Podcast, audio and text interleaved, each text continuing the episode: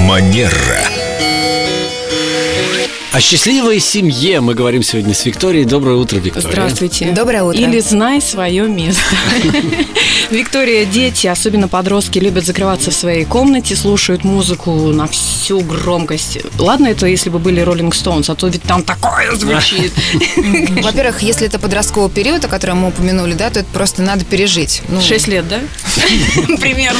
Вот. Ну и, конечно, просто как-то поговорить о том, что есть э, там ну, определенные правила, опять же, которые установлены там обществом, что после 23 часов мы не шумим. Если тебе хочется Да, слушать, закон пожалуйста, тишины. подарить наушники, кстати, отличная э, идея. Ну и в таком посещать доктора, который будет измерять уровень слуха у человека. Я, кстати, измеряла, у меня одно ухо 80, второе 89. случае. Вполне может Дима, это ты попробовать. наушники включал громко? Простите меня за все.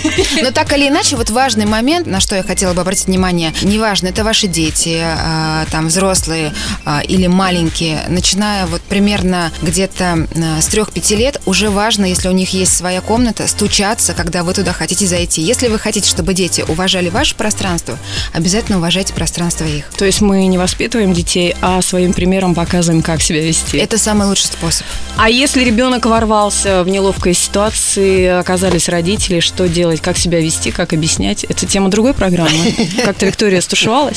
У вас такого не было? Это еще пока нет. А, пожалуйста, когда ты хочешь зайти к нам в спальню, просто постучи. А ложь не противоречит этикету, если она ложь во спасении? Надо же как-то ребенку объяснить, чем занимаются родители. Не обязательно просто вдаваться в подробности, а просто сказать о том, что у тебя есть своя Вас комната. ничем не смутить, Виктория. Какая вы молодец. Приходите к нам еще. Это специалист по этикету. До новых встреч. С большим удовольствием приду снова. Спасибо, Хорошего Виктория. дня.